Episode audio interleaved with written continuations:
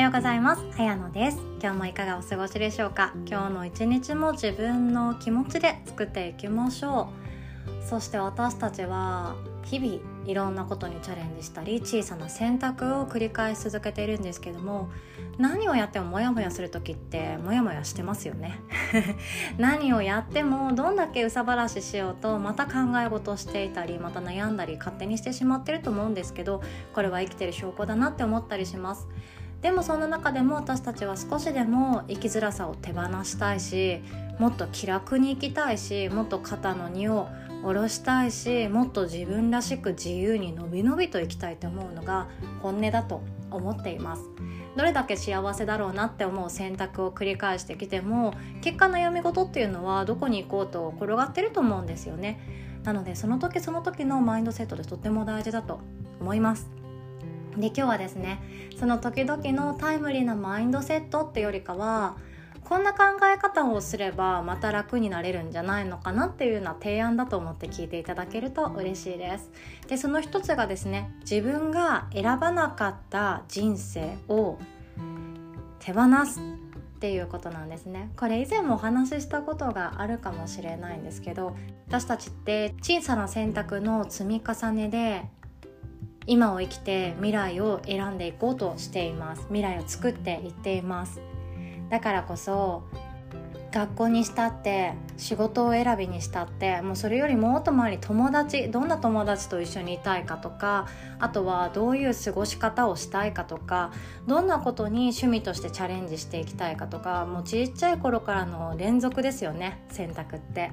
でもその結果だいたい大きく変わり始めるっていうのが、早い人で中学校卒業したり高校卒業したりした頃からで、遅くても大学とか社会人入っていくと、自分っていう人間、そして自分の人生というものは自分で選んでいくものなんだっていうことに気づかされるというか、そんな現実を叩きつけられるような気がしてます。私は後者の方です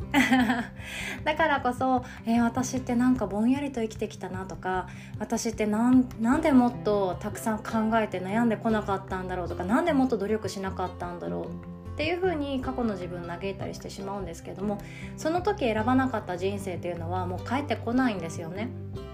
だからこそ、あの時私がこっちを選んでいたら今頃きっと億万長者だったのになとか、あの時もうちょっと自分がチャレンジして留学してもっと活発に大学生活を送っていたらいい企業に就職したんじゃないかなとか、何か新しい事業っていうものを自分とそして仲間で作り上げることができたんじゃないかなとかね、いろいろありますよね。あの時私はこうしていればよかったっていうもう一人の自分の人生を手放せていない人はたくさんいます。私自身もそうです。あの時会社を辞めなければ、もっと早く辞めていれば、それこそ今のパートナーじゃなくて、あの時付き合っていたあの彼と結婚していたらどうなってたんだろうっていう具合にね、いろんなことってありますよね。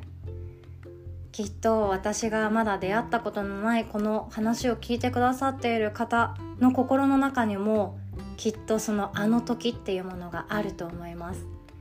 あの時彼にこう伝えていれば、あの時上司にこうやって発言していれば、あの時自分が失敗を怖がらずチャレンジしていれば、この過去っていうのはもうどんどん手放していきましょう。本当はこうしたかったんだねっていう風に自分で言ってあげること、これが過去にして終わらす方法です。ノートに書いてもいいんですよ。その捨てれる紙っていうのを私はよく言ったりするんですけど、捨てれる紙に殴り書きして、私はあの時こうしてほしかった、私は本当はこうしたかったっ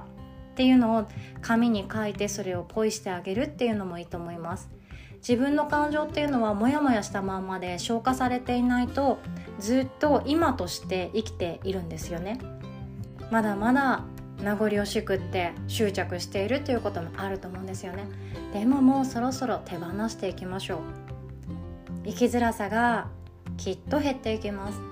そしてあの時こうしておけばよかった、あの時こっちの選択をすればよかったって未来の自分が言わないためにも、毎日毎日やってくる小さな選択、チョイスの方ですね、これをしっかりと気持ちを込めて選んでいきましょう。いつも私は冒頭に好きな言葉なんですけど、今日の一日は自分で作るっていう言葉を伝えております。これは私本当好きで選んでます。ただ単に昨日と同じような今日がやってきたとしても、いや今日の私はこうしたい、いつもの私とちょっと違うから周りの人にびっくりされるかもしれないけど、ここはノー、いいえと言ってみたい。いろんな感情があると思います。その小さな小さな勇気のいる選択っていうものを自分でやっていかないと、未来の自分はあの時こうすればよかった、こっちの人生はきっと幸せだった、あの時自分がこっちを選ばなかったから今私は不幸せだから過去の自分のせいだっていう具合になってしまったら、自己肯定感っていうものもないし、自分のことがまた嫌いになりそうですよね。いろんな不安っていうものはこれからも伴ってきます。恋愛も仕事も家族のことだって、それこそお金のことだって大きく大きく変わっていくチャンスがあるのは今この時です。今この自分です。これは本当にヨガの考え方だと思います。株価動向を毎日見なさいとかS&P500 に分散しなさいとか、そんな話じゃなくてですね今の自分が望むものっていうものを自分自身が見落とさないでくださいねっていうようなお話でございました。今日も最後までお聞きくださり、いつも本当にありがとうございます。そして最後にお知らせさせてください。ヨガの日では7月から新しく土曜日のオンラインレッスンのリアルタイム参加し放題、そして録画 VTR ゲットし放題、加えて平日のレッスン、オンラインワークショップのお好きなもの1本無料でプレゼントするっていうサタデープレミアムプラン1980円のものが始まります。平日はもう忙しくて自分の心と体のために使うことができないっていう方のためのプランですので、ぜひともそうだな、働いててもうクタクタになっている方とか、もう子供のことで手一杯っていう方が5年後10年後想像してみて、自分の体がもうボロボロになって痛くないなっていう方ぜひともお待ちしております。心と体のメンテナンスは本当に自己投資の大事な大事な一つです。本を読むっていうことも大切な自己投資で、ハイリターンでローリスクなものの一つなんですけども、毎日のセルフケアっていうものも本当にローリスクでハイリターンです。リスクがあるとしたら、ヨガの中で言うとちゃんと声のアナウンスを聞かずにやってしまうと、無理に動きすぎて腰が痛くなっちゃうとか、肘が痛いとかいう方もいるんですけど、ヨガの日ではまだいらっしゃらないですちゃんと怪我防止のこともずっとお伝えさせていただいておりますので、ヨガが初めてだなっていう方もぜひとも5年後10年後今と同じパフォーマンスがしていたいなって思ってる方は、ぜひともいろんなことをチャレンジしていきましょうね。そしてヨガの日じゃなくてもいいと思うんですよ。ただヨガがやりたい、ヨガのレッスンを単純に受けたいっていう方は、多分大手の方が絶対安いです。もっと安いと思います。なんかね、数百円とかで受けれたりしますもんね。なのでただやりたいっていう方は、ぜひとも大手のところへ行ってください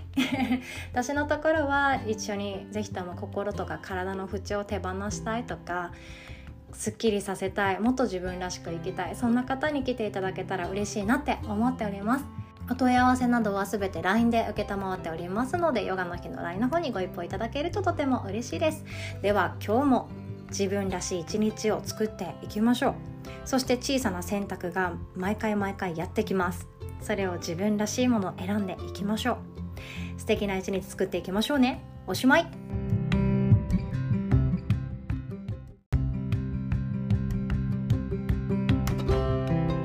お知らせさせてください。私の手相のお師匠さんの及川先生とコラボ配信をしておりまして、その内容がですね、結構面白くて有益だったので、私の個人の綾乃って書いてる方ですね、ヨガの日じゃなくて私の個人の LINE から金曜日の夕方ぐらいに、18時ぐらいかなに配信させていただきたいと思っております。今週はですね、内容はお金に対するマインドセットについてです。